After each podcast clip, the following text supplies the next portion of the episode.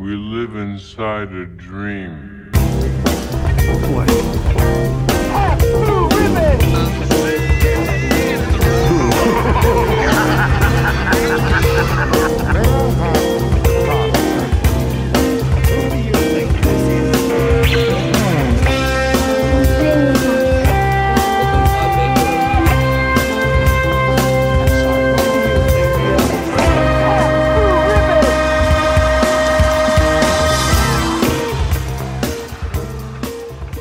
Goodbye, wife. Hello, and welcome to Stan and Dave Need Wedding Dates, the only podcast that I'm aware of that is about Stanley Kubrick and David Lynch. My name's Eric Keppel.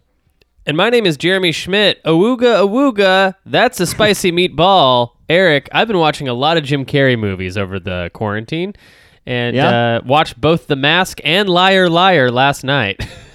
There's a moment in Liar Liar where he goes into an elevator with a like attractive woman and just like blatantly like looks her up and down and smiles at her. Do you know what I'm talking about? oh yeah, it's it's it's sexual assault for sure. Also, the there's uh, I can't fucking remember exactly the details, but th- isn't there? There's like a scene in a conference room where they're like Mhm. having a meeting that is Yes, like one of the uh-huh. funniest things I've ever seen. Yeah. Uh, but I can't remember. I can't remember what exactly went on. he during it. basically starts roasting the entire conference room full of old Yes. men and the like the funniest thing he does is so fucking racist but it's still like ugh it it's just so crazy he takes a guy's toupee off his head and sticks it to the wall yeah. and then does like a native american like uh like chant and everyone is laughing and screaming into the it is like it is one of the most balls out bonkers movies ever. I will say this too about Jim Carrey's performance. Uh, this is a Jim Carrey podcast now. Uh, it- his performance in every movie he's in uh, in that era is so crazy, but not even like the crazy parts. Like when he's just being a normal guy, it's still crazy. Like the the the mm, looks he yeah. gives people and the way he responds to things, like mm. especially in the mask, he's he's so animated and so overacting. But it's just what we wanted back then, my dude. Does the does the mask hold up? Oh my god. Yes. Even the effects kind of hold up. Yeah. Yeah, it's it's it is it is a crazy movie that makes no sense. But you know what? I never I never thought about this until I watched it last night. But it ha- it shares a lot of of the of uh, it shares a lot of things with Beetlejuice.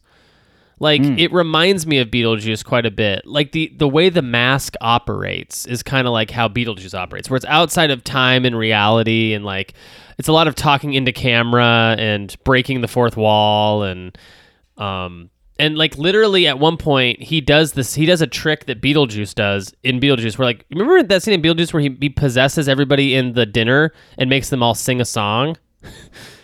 Um, no, but I, I can picture it. I haven't seen that. movie in a Okay, yeah. time. Well, the the mask does the exact same thing when he makes everyone sing uh uh the uh, Cuban Pete.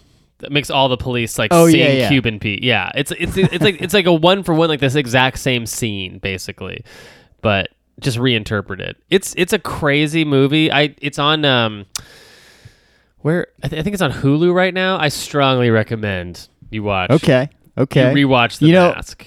You know, I've watched I've watched some weird. We got a lot of time on our hands over here in the in the. if you're listening to this in the future, uh, this is we're we're in the middle of the uh, coronavirus pandemic, Mm-hmm. and uh, I've been watching some weird shit too, Jeremy. But I'm gonna save it. Uh, a little teaser for our for our Patreon episode, which we're going to be doing Oh, after this. perfect, perfect. Uh, Patreon.com slash Eric and Jeremy. I haven't done it yet, but by the time that you hear this, you should be able to sign up for one cent. oh, uh, Until well, who kno- who knows how long this will be going on for? But we, we, we want we want we want our, our fans to uh, be able to access some of our some of our Patreon stuff. For uh, we can't do it for free, I guess technically, but page I think I can set it to one cent. So so we'll get that going soon. Uh, that's patreon.com slash Eric and Jeremy. Uh, yeah. And we're talking about uh, Tales from the Crypt episodes. We just did another installment of Lili Land, which is our uh, Hollywood conspiracy theory uh, uh, series, I guess, that we're doing. And um, yeah, And on this next episode, uh, I'm going to teach Jeremy how to fluently speak Mandarin. Oh, So great! it's going to be a long one. Yeah, Yeah. from just the Uh, whole the whole entire dictionary of Mandarin, right? Yeah. Well, just you know the essentials. There's The a essentials. couple thousand words. Yeah. Okay, great. Like Words how to go to the bathroom. Where's the bar? Uh, how do I get home? Yes. Um, yeah, exactly. So this is a podcast about Stanley Kubrick and David Lynch. We're we're in the middle of covering Twin Peaks season two. You know, Jeremy, uh, I think we finally we finally hit that point. I think in the show where it's like, I've, I'm still having fun with it. I think I think I'll always have fun with Twin Peaks stuff. Yeah. But last episode, I remember I was still like feeling pretty good. Like, you know, this is I'm having a great time. right. Uh, now we're really getting into sort of like the, I think the, the the episodes that I think I like force myself to forget about Oh, after for I watch sure. the show again. Yeah. These Yeah. are uh, they they kind of drag on a little bit. They're a little bit disappointing, but there, there's there's definitely some highlights going on. That dragging on is definitely a way to put it. I would have to agree with you. I also think that, hmm, we're almost done.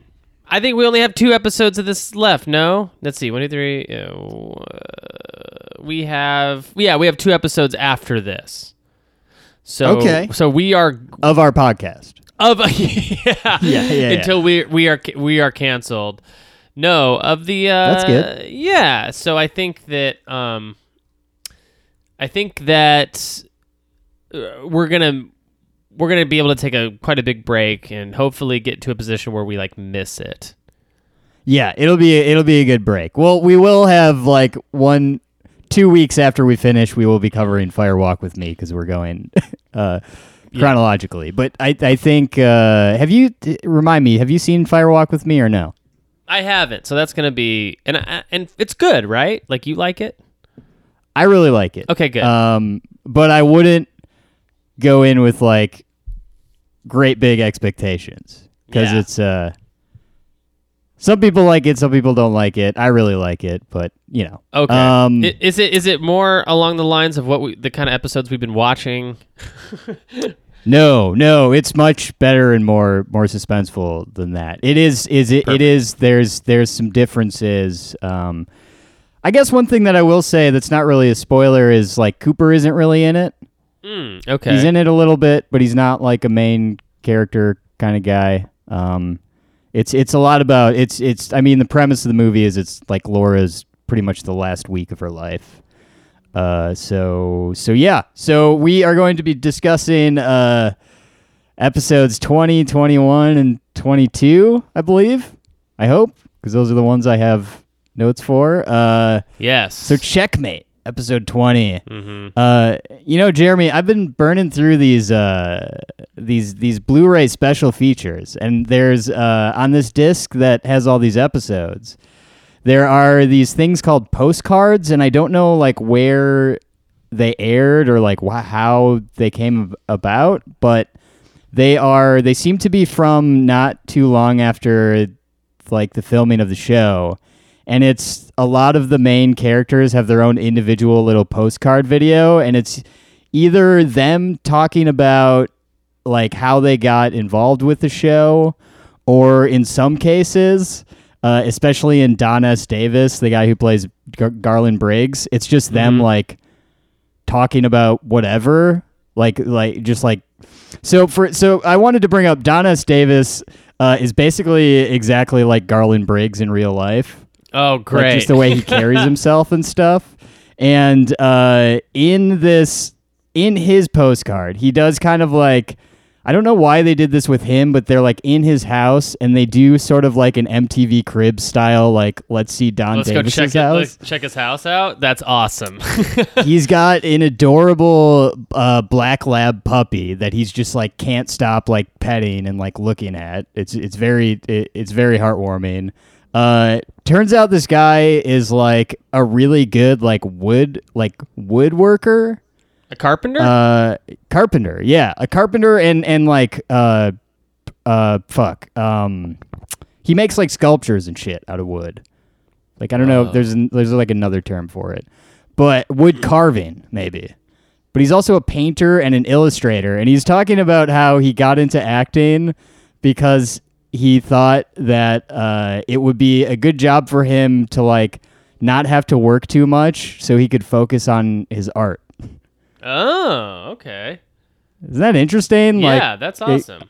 I feel like that that if you like try to become an actor in that way, like I feel like he maybe like lucked out. Like he's very good at acting and stuff, but that's kind of crazy to just assume like, oh, I'll just be an actor because then I could make a lot of money and then like also have a lot of free time.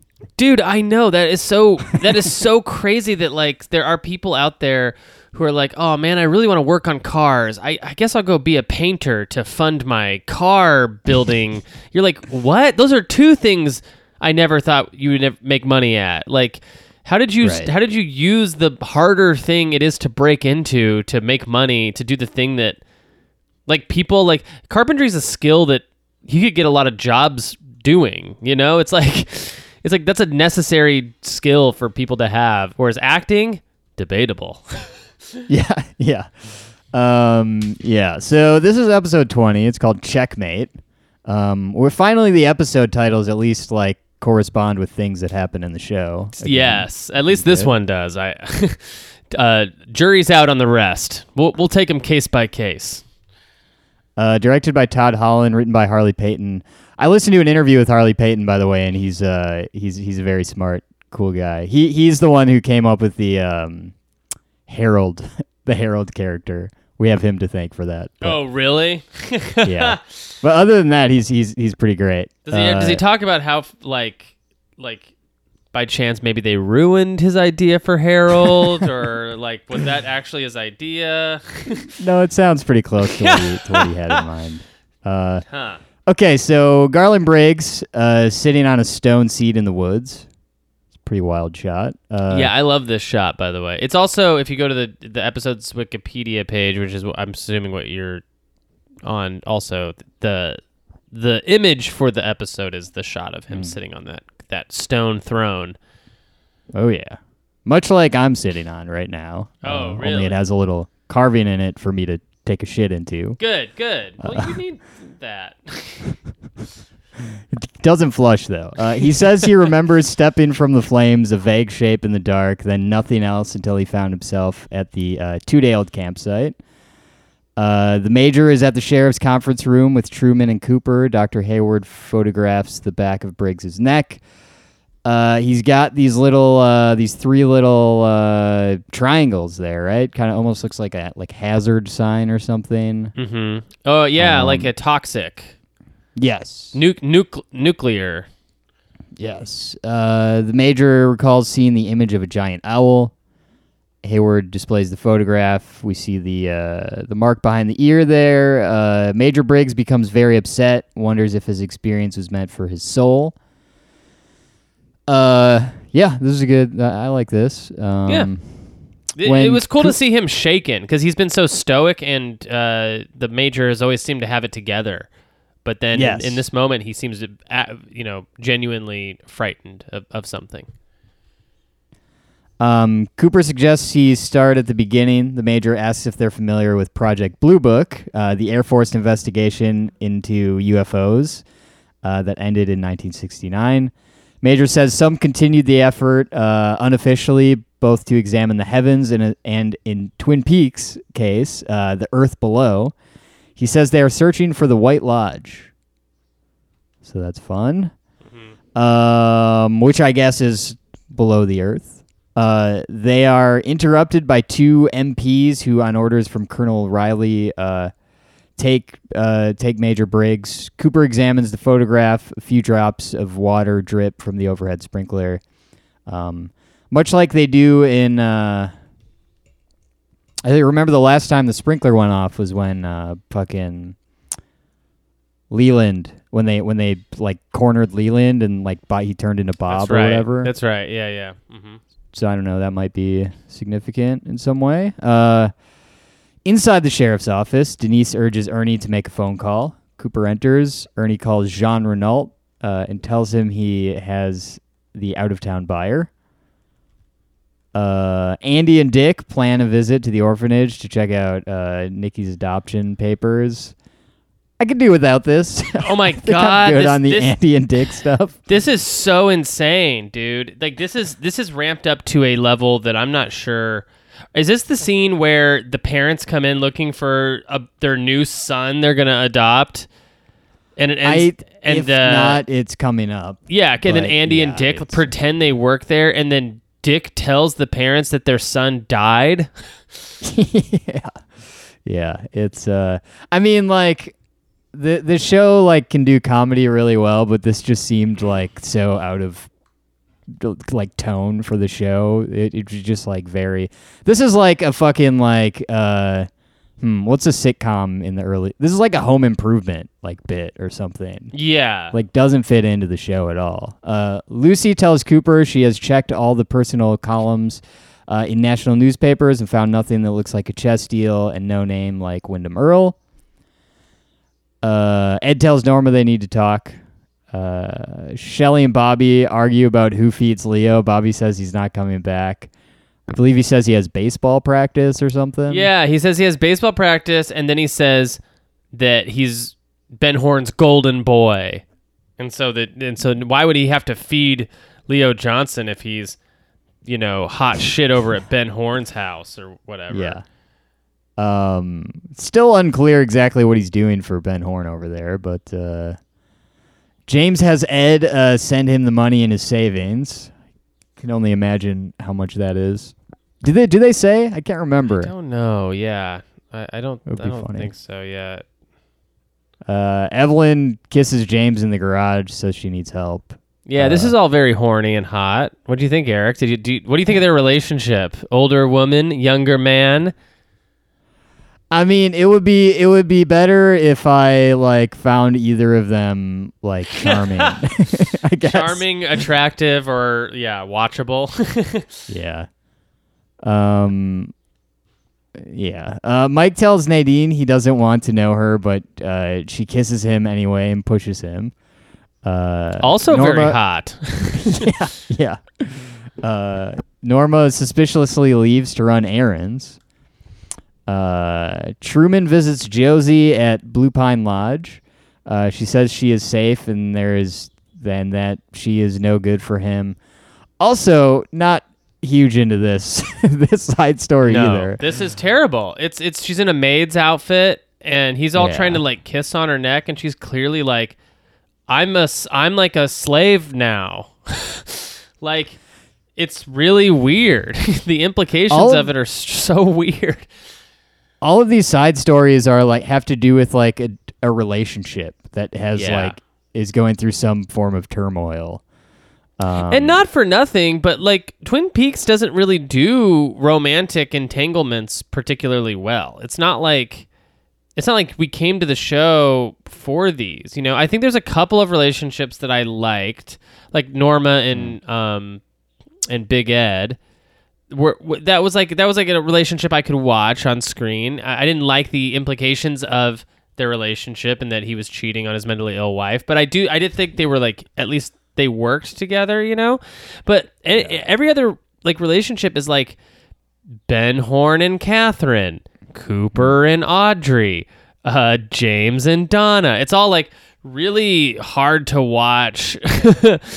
uh, kind of, and and also just sort of like if you step back and think about what this relationship is and it would look like in real life, you're like, oh god, like awkward. um, so Yeah. I, I, I, I'm bummed, overwhelmingly bummed that the show went in this direction at all or veered in this way at all. It's like we want to see more weird uh crimes and and like and like uh you know hauntings and stuff not uh yeah, yeah. This to me is like whoever is sort of involved at this point is like maybe not in touch with like why people why the show became successful in the first place and why people kind of got hooked on it. And Right. i mean again they weren't like planning on killing uh, or like revealing the killer so soon and stuff like that um, that might have you know uh, rusted up the gears a little bit but this is like I mean, I, w- I would take a half baked like fucking I don't know, more of a like cr- crimey like like fun like supernatural storyline um, that's like at least suspenseful over any of these weird uh, sort of like relationships that we're supposed to care about because I don't really give a shit about pretty much any of them at this point. Yeah. Mm-hmm. Um, Audrey finds Ben deep in his reenactment of Gettysburg. Yeah. Uh, she tells him he needs help and uses the phone to call her uncle. Uh, Norma visits Ed and they declare their love for each other with embraces and kisses. Um, I think they bone too, right? Or no? Is that- Uh, that's implied. Yeah. Did we skip the scene where Nadine beats the shit out of Hank? No, I think that um, Is that coming up? Norma visits Ed and they declare their love for one. I think that's coming up. Okay. Cool. I think that's coming up. Uh, in Truman's office, Hank uh, Hawk tapes a transmitter to Ernie's abdomen. Ernie, visibly nervous, claims he suffers from uh, hyperhidrosis when Hawk complains about Ernie sweating. Uh, Ernie starts to recall Korean War experiences. Cooper makes Ernie review his plan to take Denise to Dead, Fro- Dead Dog Farm to meet Renault. Uh, Truman deputizes Cooper so he can go with them. Uh, Cooper pins uh, deputy badge number 13 on as Denise enters, uh, dressed as a man and calling herself Dennis. Uh, so that's fun. So Cooper is now like a deputy. Yeah, I guess, like 'cause this he- scene 'cause- and I love his response to being deputized. Is like, do you really think I could do it? yeah, yeah. Um, hold on one second here. out of the. Oh, That was me cracking my knuckles. yes. Um, Wait, what? What? What? What beverage are you? Um, are you drinking? This is a tangerine Lacroix. It's it's very good. It- Nice. Much different, much preferable to the orange Lacroix, which they also have out there. I do not like the orange. I do like the pamplemousse, and the pamplemousse and the tangerine are similar. I think. In- indeed. Uh, wind blows through the trees as Dick and Andy enter the office uh, while everyone is at lunch. Okay, so this is where Dick they search the files, and then the those the parents, the Bernstons, come in. Cool. And yeah. Dick I- I- tells them that their the kid is like dead. in both cases, I've in this and in the Nadine being the shit, shit out of Hank, I've got I like jumped the gun a little bit on complaining about those scenes, but I thought like that scene was crazy. This Dick and Andy scene where he like he blurts out, "Your son is dead, dead tired." That I mean, I, I like the whole time I'm just like. I would fucking kill this guy. I would wring this guy's neck if if he like if he first tried to tell me that somebody was dead and then was like, "No, I'm I mean dead tired." Like what? yeah. And th- there's also like the very like corny moment, uh, like right before the scene ends, where he's like, "Now, where were we?" yes. Very, yeah, I don't know. Yes. It seemed like lazy writing or something to me. Um, Donna visit. I, I guess I'm like going hard on this episode. It's not good though. I, No. I did write down in my notebook that this is like maybe my least favorite episode. yeah, for me Um, it's definitely it might be the next one after this, but this one is is pretty pretty bad. Uh, Donna visits Ed, asks about James. Ed says he uh, tells her about James's phone call, gives her the money to take to the bar on 96. Uh, she leaves. Ed turns to Norma, who kisses him and leaves. Uh, Ed closes the door. Here we go. This is where Hank shows up and starts to beat the shit out of Ed. And then Nadine enters and beats the shit out of Hank. Yes, throws him through a wall, which is this scene is kind of excellent. It, yeah, it's not bad. I, I mean, I, yeah. Yeah. well, Um, because it's like it's it's a it's a classic like setup and payoff where they've been setting Yes. up that Nadine is so strong, and the whole time you're like, a, why are they doing this? B, even if I knew, I don't think I care. Like I don't Yeah. care about why she's so strong. It's very cartoony. But then when Ed is his life is threatened, essentially Nadine comes in and saves him. And I think that that is that is a good setup and payoff. Like I I like that they at least Yeah. used her strength in the plot in any way. Yes, and you like to see you like to see Hank get the shit kicked out of him. That's always yeah, that's awesome because he's like he also gets he also gets beat up like a cartoon character where he's all like oi oi oi oi oi when he gets punched in the face. yeah. yeah. Uh, he didn't he didn't get a roundhouse kick in this time No, Like would have been uh, cool. in the R, double R. Uh, in his office, Ben uh, tells Bobby about a Civil War battle. So this is like a little disappointing to me that I didn't realize. I guess the, uh, other times I've watched this show, but Ben is like he's on the Confederate side. yes, he's a things. Confederate general, which I don't. I I was kind of weirded out by that, but then I was like, this is kind of in keeping with Ben Horne's terrible Yeah. personality and It kind of terrible is, yeah. character. I don't know if I love that. That is. Uh, I don't know if the show necessarily thinks that though. You know, like I don't know if the show is trying to say like he's a bad guy and the Confederates were bad. I think like for a long time it was very reasonable to have Confederate ties or like to defend the Confederacy. Like I even remember growing up, this is a little aside, but I remember growing up and in like Texas in high school being taught like Civil War era history and it being very balanced. You know, not like there were good guys and bad guys, but like, like both sides had good points. And I think that's where you get a lot of like Civil War reenactments from. And uh, it's entirely bullshit. Like, Yeah.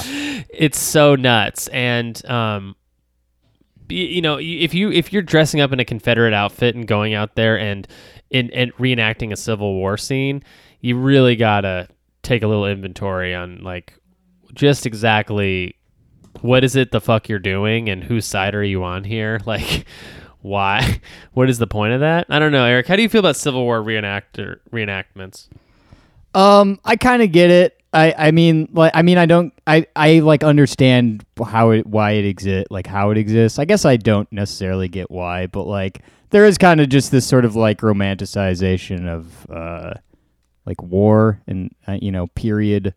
People like to, you know, certain people like to, you know, uh, live in a certain period for for a moment. And Right. uh, you know, one thing that I that I heard uh, in I think the interview that I was listening to with Harley Peyton is he uh, he said that around that in the 1990s there was a Ken Burns uh, documentary series about the Civil War that people like went nuts for. It was like Yeah. very very popular, and this storyline is kind of like that that kind of like I guess influenced this this storyline as they wanted to get something Civil War related in there. I love that. That's kind of that is that is like a cool man. That you're getting a lot of good knowledge from those uh those bonus features, my dude. A lot of historical Oh, yeah. context for this epi- for like these episodes too, which is like it's good to know because yeah, I guess now that you mention it, I do remember that Ken Burns had a smash successful Civil War documentary, but I I didn't know when it was and and it's interesting to think about how that affects other TV or gr- the greater medium at large, you know. Right. Um, and uh, Audrey uh, as peeks in, uh, addresses Bobby as General Meade. Bobby says that he has to go talk to President Lincoln and leaves. Outside, Bobby tells Audrey that Ben has flipped. Audrey says Uncle Jerry will be home uh, on the next plane and Dr. Jacoby will come bu- over tomorrow. As they leave, Catherine enters and goes into Ben's office. Ben tells her to go ahead and gloat. Uh, Catherine says she didn't come to gloat. Uh, refers to Ben as slimy rat bastard, Americ, Americanus. Americanus. Yeah, and she's Okay. it's like something you'd see maybe in a museum, like a uh, like an old, like you know you go to a museum and you see like a Neanderthal and it's like genus Americanus humanus, like uh Mm. like Yes. uh the the technical scientific term for the species. Yes, yes. Uh, they hug and kiss. Very weird. Uh, James leads a blindfolded uh, Evelyn to the car. She looks at it. Uh, she says Jeffrey will be home at midnight. They drink champagne. Uh, asks him not to leave. Uh, they, I guess, just like fully like start to bone on in Yeah. the middle of the driveway there on a car. Uh, while Malcolm, who we at this point still think is Evelyn's brother, Right. is watching them. yeah, he's watching them and like furiously jerking it too. Yeah, yeah, which I thought I, it's kind of crazy they allowed that on TV back then. I know. It's like, what Ken Burns documentary is this uh, an homage to? Uh, Truman and Cooper watch er, uh, Ernie, J- uh, Jean, Denise, and Officer King through binoculars at Dead Dog Farm. While Hawk listens to their conversation over the radio, uh, Ernie rambles about hyperhidrosis and yellow fever as Denise t- uh, tr- tries to hurry them. Uh, King tells Jean that Ernie's shirt is smoking, and Hawk tells Truman and Cooper that he's his wire's dead. Uh, King and Renault emerge using Ernie and Denise as shields. Cooper exchanges himself for the hostages, and Truman tells Hank to call the state police. So, right. whole lot of stuff going on there. Uh, at Very night, cool. Under a half moon, very important. Uh, Evelyn lean, leaves James's bedroom and meets Malcolm, who asks about their boy. Uh, she says he is sound asleep, dreaming of love. Malcolm and Evelyn kiss and embrace. Uh, Evelyn's uneasy. Weird stuff. Yeah, Um, I'm not sure what to make of this scene. I don't think the audience is too, because in this moment, you know, she's kissing her brother, which is Yeah. That's pretty cool. And then, but then she gives a forlorn look off camera, like as if she's having reservations, and you're kind of like, Yeah. wait, what? Are you? I I thought now the reveal was that you're a villain, but now you're a good guy again. You know, I, I mean, I guess it's complicated, Eric. The writer might even say it has nuance. Sure, sure. Uh, the state police arrive at Dead Dog Farm. Inside, King suggests they deal or run. Uh, Jean asks Cooper if they will deal, and Cooper tells him his only option is to surrender. Jean debates whether to give up uh, quietly or to kill Cooper.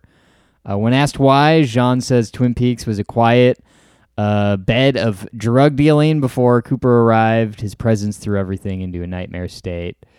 Uh, he tells Cooper that if he should die, maybe the nightmare will die with you.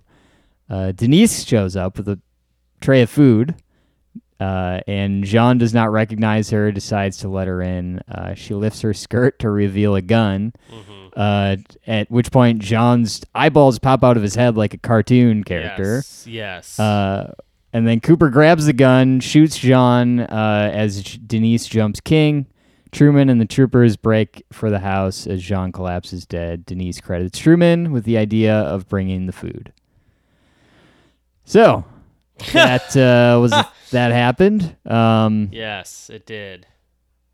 I don't know. It seems like th- like this kind of thing should just feel like there there just there were just kind of like no stakes for me. I guess I was like, Sure. well, I mean, we're getting some action, but it's like, what is what what's why do I care? you know? Like, yeah, no, I, and I get that. I I also think that um, it's uh, it's it's strange. It's starting to just feel like kind of like one of the the campiest, hackiest shows in the universe, and, and it's weird. It's like Eric, if I if I created a show and it had a specific tone, right? And maybe that tone was like very closely linked to me as a person, like me as a creative. Mm. And then I handed the show to you and I was like, "Eric, based on what you've seen before, carry this show through."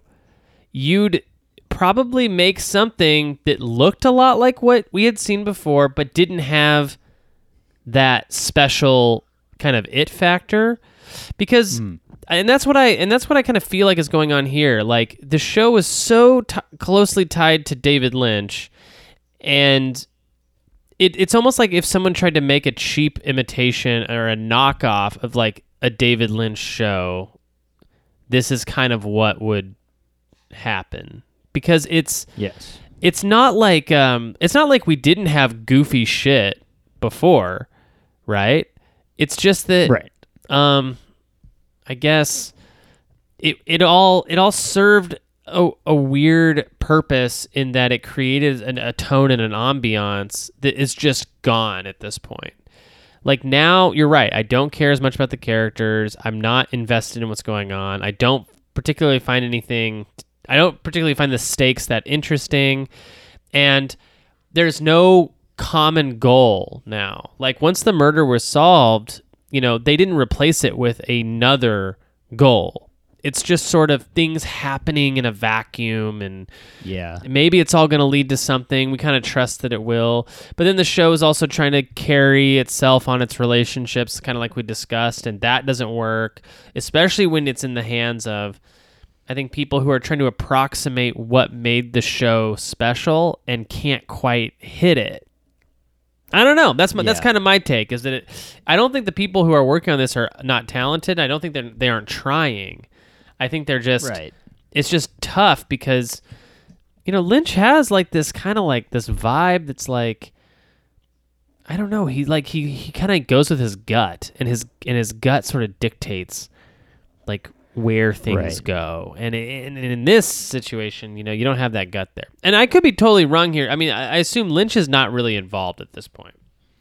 Well, uh, Harley Peyton did say that like there's sort of this conception that like Lynch sort of checked out for a lot of season two, and he said that's that's actually not true. That he was like around, like he was he was like throwing his hat into the ring, so to speak, on on like a lot of stuff. yeah Um, he was just. It seems like he was maybe more of in like a sort of like producery consulting sort of thing, like providing some guidance. But uh, another thing that, uh, not to talk about this interview too much, is very good. It was from. Um, I listened to it on the the Wrapped in Plastic podcast, which is very good. They interview.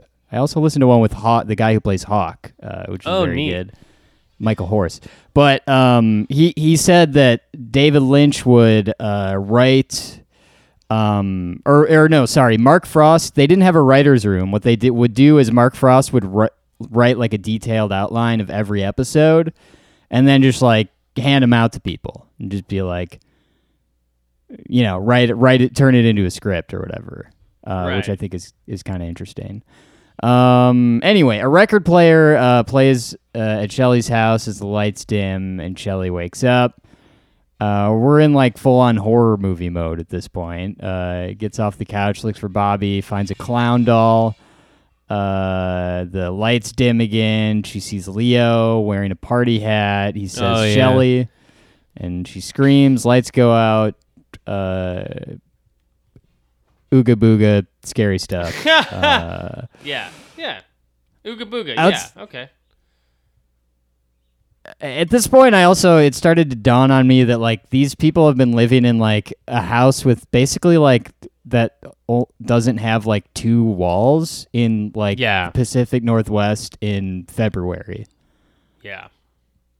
yeah, it's uh they live in what is uh essentially squalor.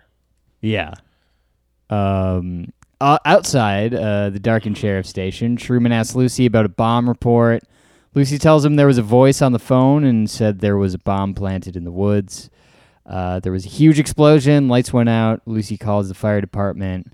There were two fires, one being at the power station. Hawk goes to check the generator. Cooper enters the station and calls to Harry from his office. Harry enters and sees a body with long hair tied to a chair with one hand pointing to a chessboard.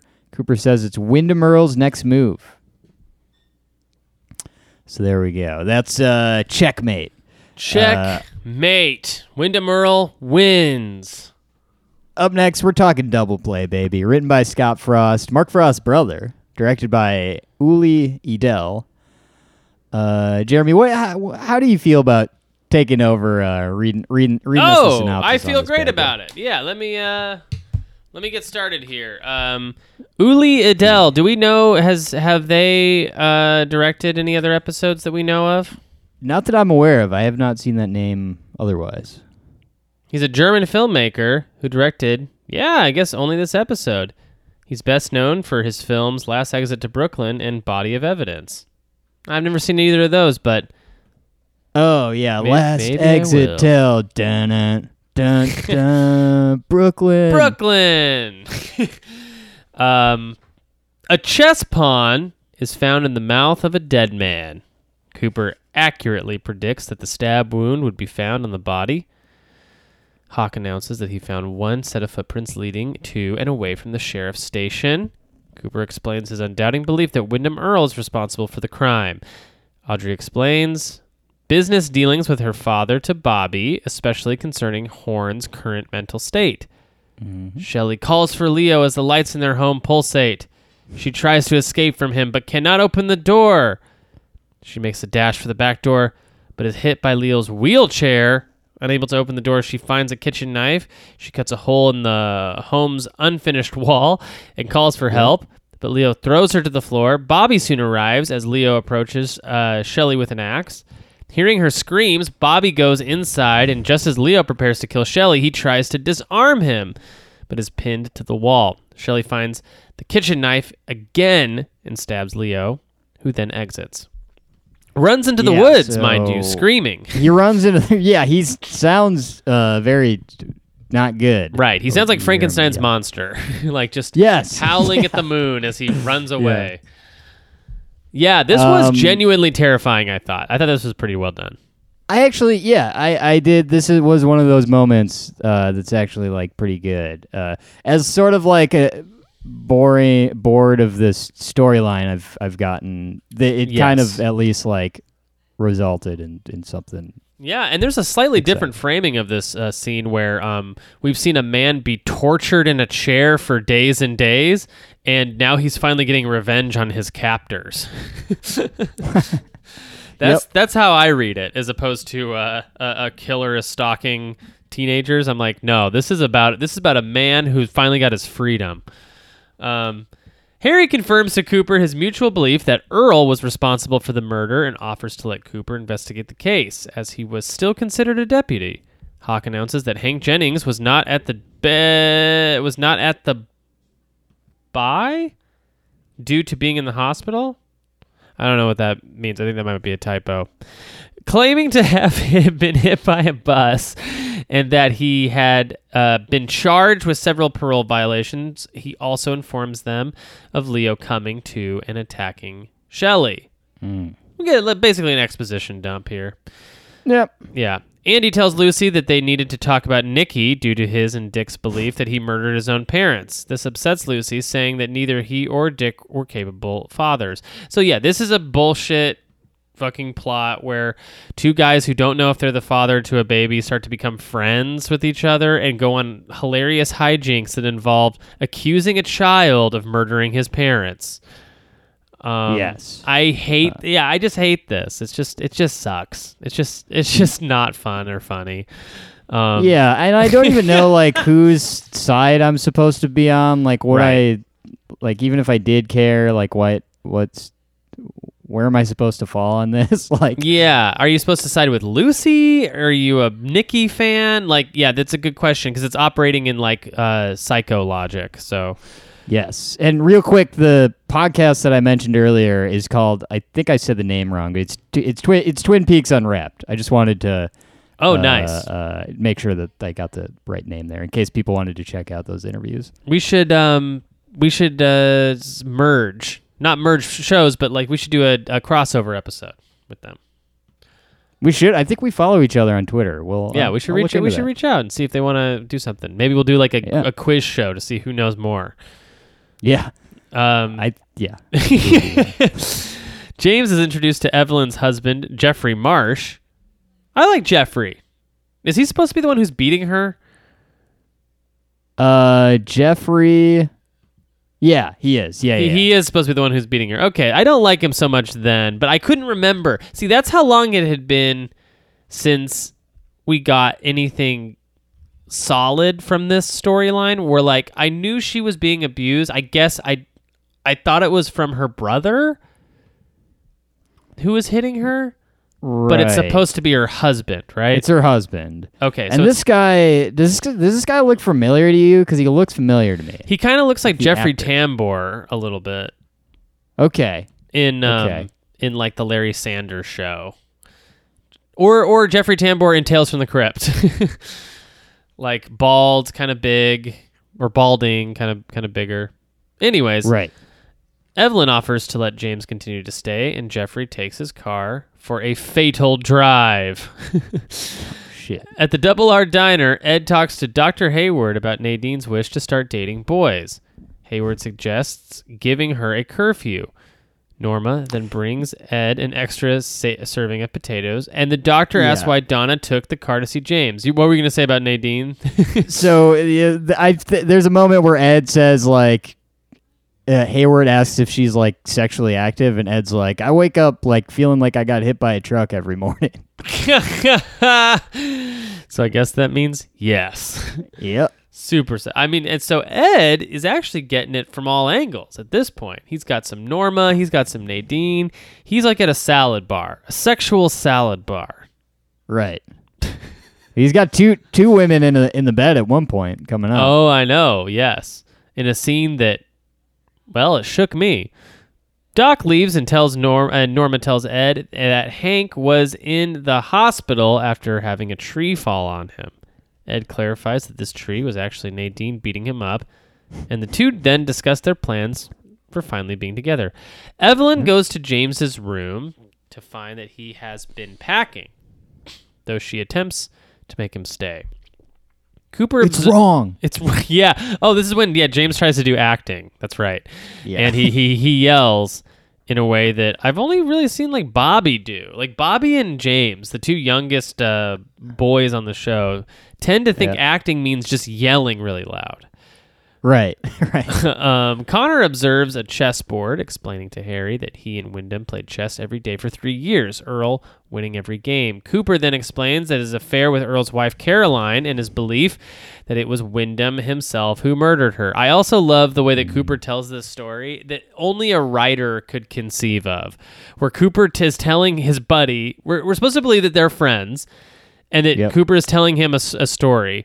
Who tells a story this way, where he's like, I had an affair. I no, I I I, uh, I fell in love with Carolyn. She was beautiful. Uh, and then she died. And, and Truman's like, "What happened?" He's like, "Well, she was Earle's wife." Like, like he reveals it like the most important detail later in the story. It's just like, Yeah. the fuck you doing? Just tell it straight up. Oh, I was cheating. I was having an affair with my best friend's wife. I think he might have killed her. You know what I mean? Like, like the way he unveils it is a way that only Cooper, only Cooper can. Yeah. Also, I like the Windom Earle stuff. I I will say that this like this doesn't like. I maybe would have gone with something else other than like if you're trying to like keep Cooper as sort of like the protagonist character. Uh, maybe don't have him like yeah. Just like cheating on. I guess like uh like hooking up with people's wives and stuff. Yeah, That's I mean, I like the I like the not great. backstory better when I thought that just they because we already knew that there was a woman who Yeah. died. Like we already knew that. We knew that episodes ago. So I'm like, I liked it better when like this guy just went insane after they lost one of their people they were trying to protect as FBI agents. Like that's Yeah. good enough for me. Like you don't need more than that. You don't need like scorned love. But as we learn from shows like this and Tales from the Crypt, like everything has to be about love or I guess they didn't trust that the audience would pay attention. yeah, yeah. Um, Donna arrives at Wally's hideout and orders a coffee. Evelyn sits nearby and hears Donna ask the bartender about James. Evelyn explains to him. Evelyn explains to him the work he did for her, Uh huh. but tells Donna that he left the previous day for Mexico. Yes, and then she leaves a full martini on the counter and just leaves the bar. That is a that is an that. alcoholic's power move right there. If you Yeah. can uh, if you can leave a full drink at a bar you're you're at, take one sip and then just leave the rest. You are a uh, you, you that is a level of control I don't understand. No. Uh, ben toys with his miniature Civil War reenactment with Dr. Jacoby as Jerry arrives to see his brother's current state for the first time. Jacoby explains that Ben much uh, that Ben must reach a victory for the Confederacy to return to a normal state. Ben raises a flag and begins singing Dixie with Jacoby. Okay, so this is like he needs the Confederacy to win. I yeah, he's like he's playing out the Civil War. Uh, it, what would it like, Right. what it would look like if the Confederacy won? I guess. I don't exactly understand why this is like good for him, but I don't know. I, Is, I don't know. uh, it- weren't the creators of Game of Thrones trying to sell a, a show to HBO that was essentially the same premise. Like, what if the Civil War had gone the other way? do you, Oh, re- do- really? Do, you remember that? Yeah, that was like uh, on like Deadline or Deadspin for a, for a minute, and like, yeah, that show didn't get pushed through, but that was that was their original premise. I think that so it got so much backlash just the idea of that. Um, yeah, what if slavery was still a thing? Huh? Then what would the world be? It's like we don't need to know. we don't need to fantasize. Major Jeremy, real quick, I'm Yeah. just going to uh, delete uh, this 30 page pilot I had written real quick. 30 Don't pages. Yep. Yeah. I should have so gone you- higher So you were going to for a sitcom length. You were going for like a, a hilarious sitcom of what if this happened. Yeah. Yeah. Uh, Major Briggs stumbles into the sheriff's station, asks to see the sheriff, and collapses. He is given water and meets with Truman and Cooper and confides in them that he did not believe the Air Force's search for the White Lodge was pure and that he believes he had been there during his disappearance. After predicting a great trouble, he leaves and said that he would be in the shadows. Andy then came to retrieve the other lawmen to show them to Lana so that Jacoby could explain her high sexual drive rather than a curse.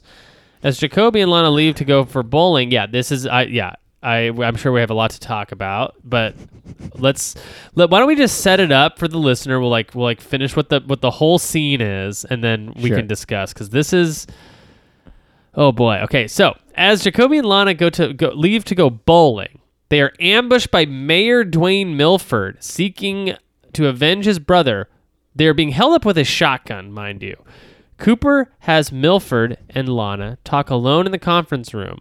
The rest of the men wait outside for a moment and go back inside to see Milford's face covered in lip prints, announcing his and Lana's plans to adopt a child. Eric, Yeah.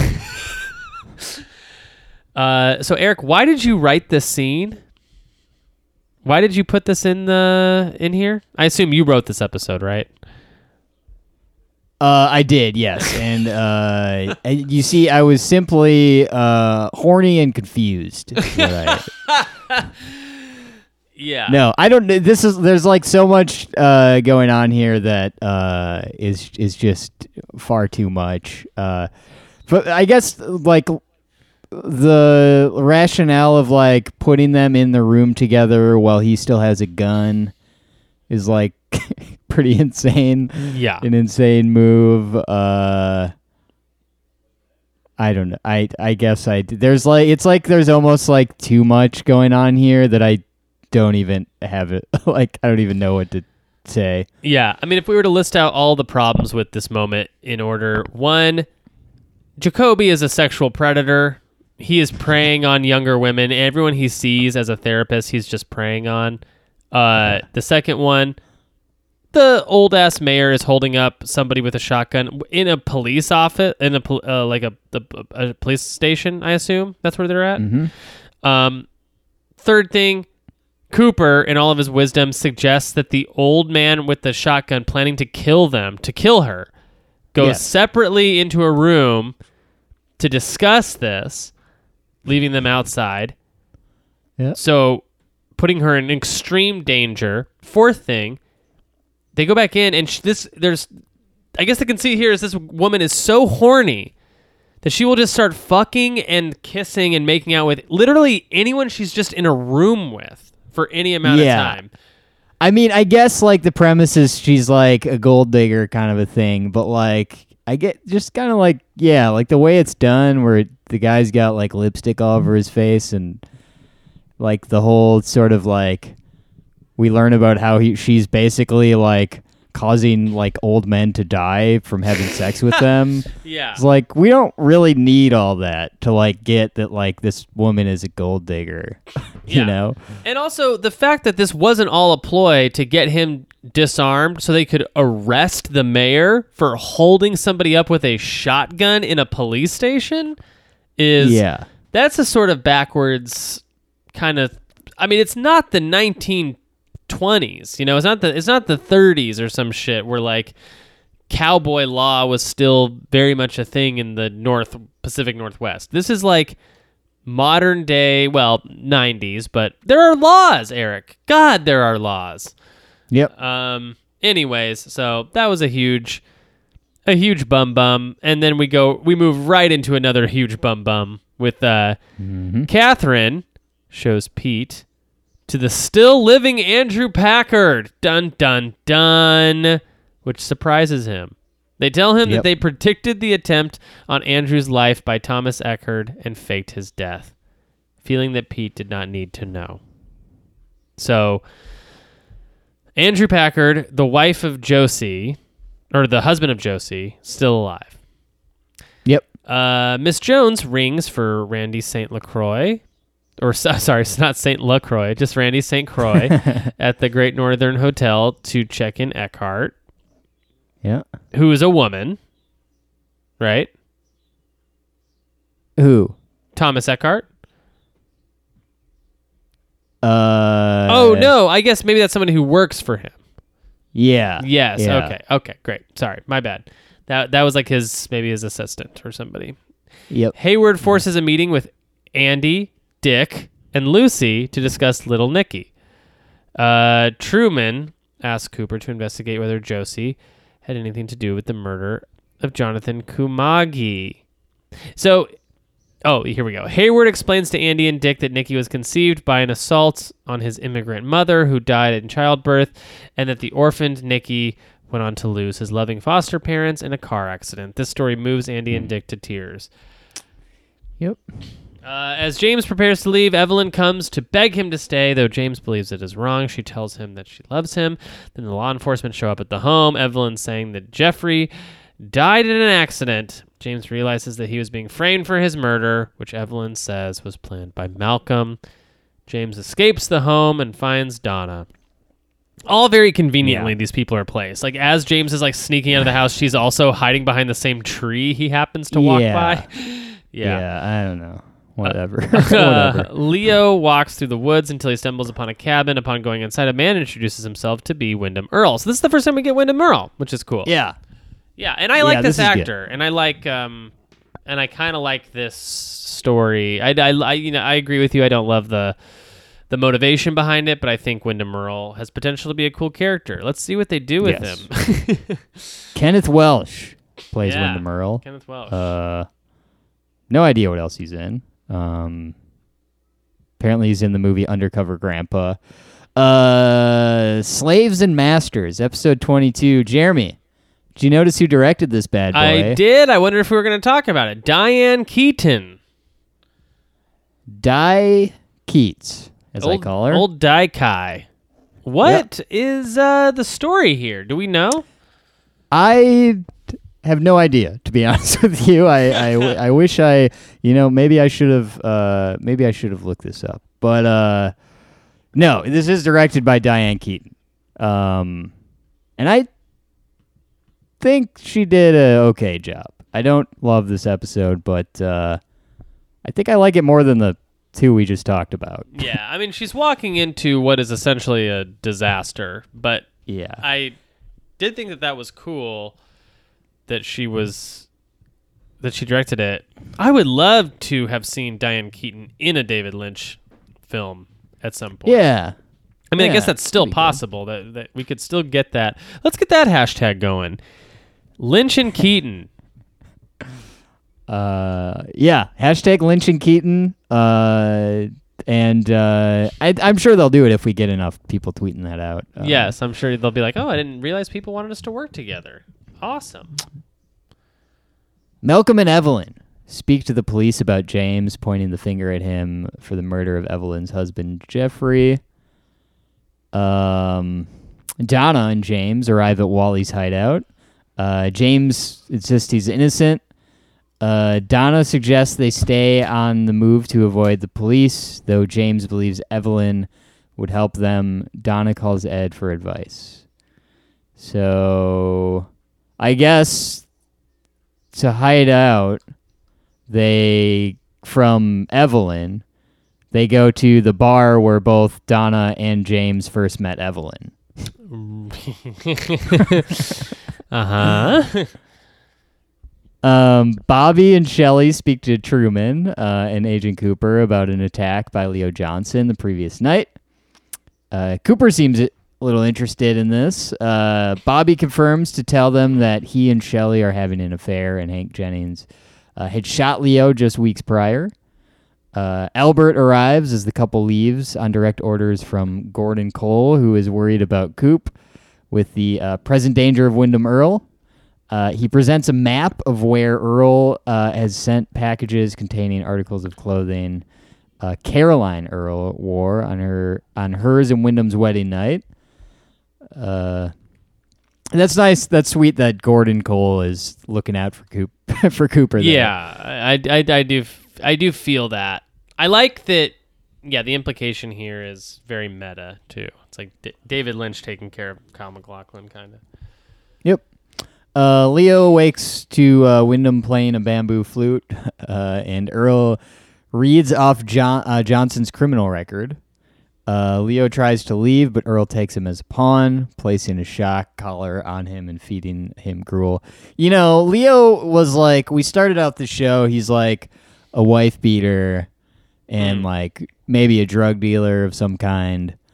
Uh, generally, like kind of a bad, just like piece of shit you kind of start to like feel like maybe he's gotten what he deserves at this point. Oh, you know yeah, what I mean? for sure. like, yeah, what It- the it- fuck? There's a very like um uh, a film that we'll be covering uh sooner than later. Actually, is uh Clockwork Orange, which is a very like similar sort of like idea, which is like you watch a character be the worst, be the absolute worst, uh, deserving of nothing short of death.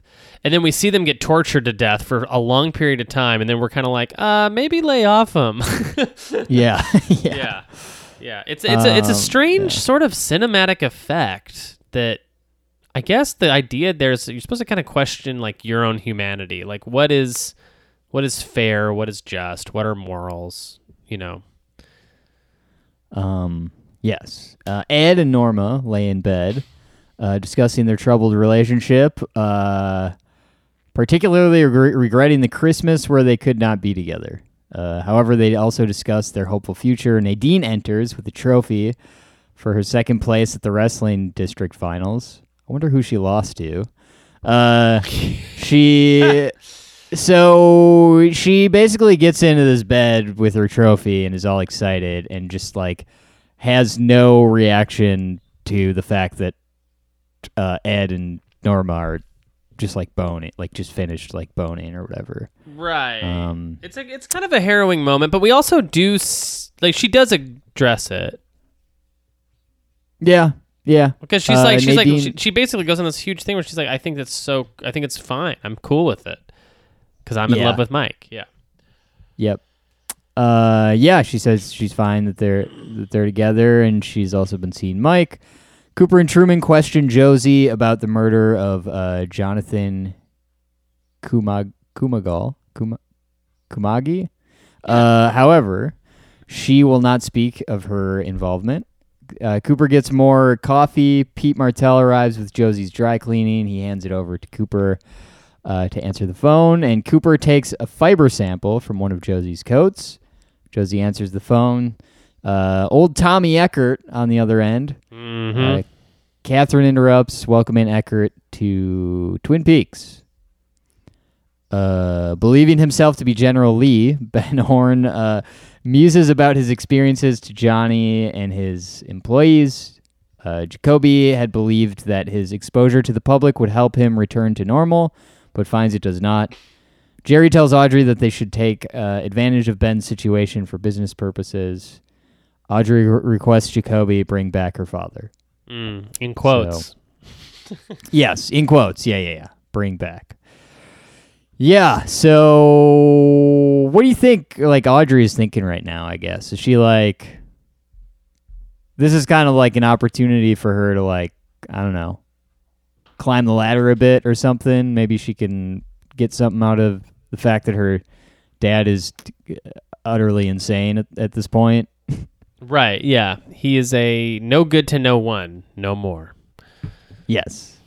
Uh, Donna approaches Evelyn at Wally's hideout, asking why she has framed James for the murder. Malcolm shows up and threatens Donna to stay uh, uninvolved. Uh, Albert compares fibers found outside Cooper's room after his shooting and the ones Cooper extracted from Josie, uh, Josie's coat, and presents uh, the likelihood of her guilt in Jonathan's murder. Cooper requests Albert to say nothing to Harry until they are sure of her guilt. Uh, Harry tells Cooper that the murder victim was Eric Powell, whose surname was that of Caroline. Uh, Cooper tells Harry. Wait, hold on. The murder victim was Eric Powell, whose surname was that of. Okay. Powell. what's the surname again? Carolyn uh, Powell would be the surname. Oh, I got you. Oh, okay. Yeah, yeah. Cooper tells Harry about Ernie uh, Earle's uh, method of using chess, explaining that whenever he takes a piece from the board, somebody is killed. They decide to employ a local expert at chess. Uh, Double R Diner. Uh, Pete wins three concurrent chess games against Toad. Uh, Cooper and Doc Hayward. Uh, he agrees to help out with the investigation. Shelley comes to the diner and asks Norma for her job back. I like this. This was great. Uh, I really like this. Sort of like, when can you start? Very nice. Uh, Sh- uh, Norma approves with no hesitation. Happy to have her back. Harry then speaks uh, privately with Norma, uh, telling her that Hank will be in prison for a long time due to his various parole violations. So, so that's good. At least we got. I don't have to worry about Hank for a while, right?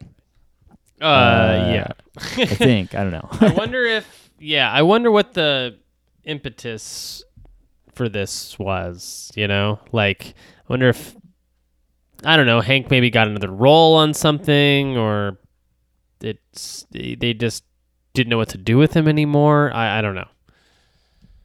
Me no no. Me no no. Uh, Thomas Eckhardt arrives at the Blue Pine Lodge at, uh, to dine with Catherine. Uh, discussing his uh, rivalry with Packard, uh, he reveals that he arranged to have him killed because of his obsession with Josie. Uh, James returns to the Marsh home, uh, asking Evelyn why she had him framed. She says that she did not. She did it for money and out of fear, but says that she also had a genuine affection for James, which appears to be muted or mutual. Uh, however, Malcolm uh, pa- incapacitates James, planning to kill him, making up a story to go along with it. So, good God, this storyline is still going on. I know it's Uh, crazy that it's still happening because you would have assumed after the last episode that it would have concluded. It would have been Yes. done. Dunzo. The fingers were crossed. The fingers Yeah. were crossed. Uh, ben, Audrey, Jerry, Bobby, and Jacoby. Uh, that's quite a ensemble. Uh, reenact the uh, surrender at uh, Apod Apodomac talks, uh, whatever. uh, however, in their uh, version of the reenactment, General Grant, played by Jacoby, surrenders. Ben collapses, and when he comes to, uh, he believes that the Civil War reenactment was a dream.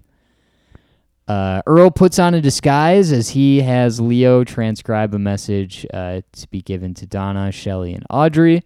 I'm so I'm I'm shocked that th- the disguise wasn't the same as Catherine's disguise. Yeah, yeah, um, yeah. He's in he's in full blackface. If you haven't, seen Yeah, it, so. yeah. Uh, Malcolm tries to convince Evelyn to get her uh, prints on the gun he plans to kill James with. Uh, Donna then arrives, pleading for James's life. As Malcolm demands the gun from her, Evelyn shoots him, then uh, mutters the true story behind uh, his and Jeffrey's deaths.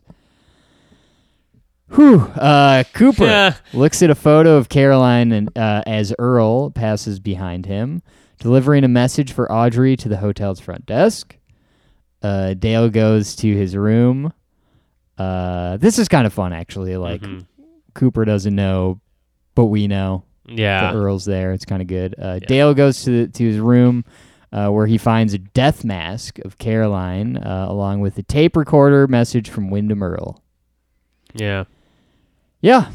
So you, you know, I could. It's so crazy. Like, uh, we have we have just a few more episodes left. I believe we have uh, a total of seven episodes to do left. Mhm. I, I I think that this stuff with Windom Earle and Cooper is very interesting, and they should have just made everything post Laura Palmer's murder about capturing Windom Earle Like Wyndham Earl Yeah. should have came to the forefront of the story immediately, and then we should have done nothing else but ride that, ride that out because it they're taking it way too.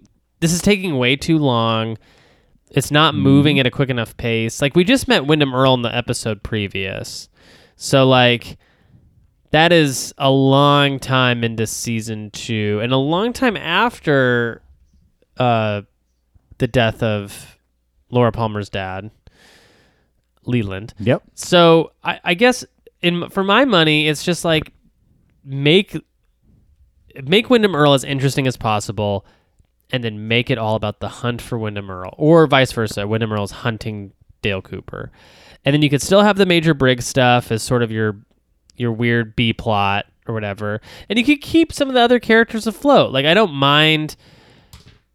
I kind of hate what they did with every character, but I don't mind some stuff like like uh you could keep the Catherine and Andrew Packard stuff if you if you had to. You know, that's yeah. not that's not the worst. Um yeah, but it, they they seem to be very focused on all the wrong things, and they're not giving enough screen time to this Windom Earle stuff, which is just so fucking Right. cool. They've pretty much ended these last three episodes with like a little like taste of Windom Earle. Yeah, a little- like a little just get a little bit more. Yeah. but uh, you know um, so those are those episodes uh, as jeremy mentioned we have two more episodes to go as we cover season two uh, it gets it gets better it gets better if you're if you're just watching for the first time um, I, I hope you're enjoying yourself i, I really do Yeah, it's still Um, fun to I'm cover. a It's still fun to watch. It is it is just, you know, like uh, it is what it is. It's investigating why you know some things work and some things don't work is is fun. You know, get in, you know, it, it's it's not not everything we watch on this show. In fact, not most things we watch on this show are just fucking like amazing pieces of cinema. like, I mean, Right. we're we're the podcast that covered Leprechaun in the Hood. Okay, so yeah and all of the final destination movies. yeah, yeah, yeah. oh man but it's it's still Uh, a it's I'm still having a blast with it, and I can't I can't wait to finish this strong. Take a quick break, and then go right back into Fire Walk with me because it's all leading to the return, and the return is gonna be I even though I have not seen it, I I just have this a good feeling about it. Like I from just hearing uh, you know your rave reviews over it, I, I think it's gonna be a good I think it's gonna be a good time. So Oh, you're gonna love it. You're gonna you're gonna you're gonna have a lot. Uh, you're gonna have a lot to say about it. I'm I'm really excited for you to see the return. Uh, I'm I'm getting like pretty antsy. As much as I love Twin Peaks, uh, I'm getting pretty antsy to start talking about Kubrick. Jeremy, I've been reading. Uh, I, I I'm like a weirdo and I have attention problems, so I, I I typically read like three different books at once and Yeah. like uh, never finish any of them because it takes so long. yeah, Uh, I'm about halfway through Stanley Kubrick and Me right now, which is written by uh, Kubrick's uh, sort of this guy Emilio who was hired as Kubrick's personal driver. He was like in he was like an, a retired race car driver. Awesome. Um, and he basically just becomes like Kubrick's like favorite like sort of personal assistant. It's really interesting. I can't wait to talk about that stuff. Uh, That's coming cool. up here. Hopefully, I'll have that. Uh, I don't want to commit to anything, but I'll but should have it close to done by the time we. What's the next Kubrick movie we talk about? By the way, what's after? Uh, is it two thousand one? It's 2001: Space Odyssey. God damn, Yeah. that'll be that'll be a hoot. That's gonna Um, be fun. Yeah, I also uh, I also ordered. So I have the Stanley Kubrick interviews book that I think you also Oh, have, and I um I also bought two other interviews books. One of them is the David Lynch interviews book, which I cannot wait to get in the mail, and then the other one is the uh inter the Harmony Korine interviews book. Oh, that sounds great. Which- that would that I, dude, I would love to do a Harmony Korine podcast at some point. I I I'm honestly I, I'm I'm pretty certain that's where I want us. That's what I want us to do next. But okay, we gotta, you know, I feel like we should, we gotta read, we gotta ask the fans. We gotta ask the fans. We gotta ask the fans. But uh, speaking of fans, thank you for listening. Uh, Patreon.com slash Eric and Jeremy. Uh, we're um, you should be able to sign up there for for uh, one cent. Hopefully, if I get I'll get that figured out uh, today. And uh, yeah, stick around. Uh, we will be doing two more Twin Peaks episodes, and we'll get back into Kubrick. Uh, and Chucky Rules 420 is our Twitter handle. If you ever want to tweet at us, uh, tell us, you know, tell us your secrets. Uh, the DMs are Yeah. open. yeah, tell us your secrets. Yes, uh, conf- our DMs are much like like a confessional booth at a church. You can you can tell us we're and like a therapist. Like you can basically tell us you committed murder, and we can't uh, do anything about it. Um, or we won't, because we're cowards. Uh, this is going on too long. Uh, Norma, I'll see you in my dreams.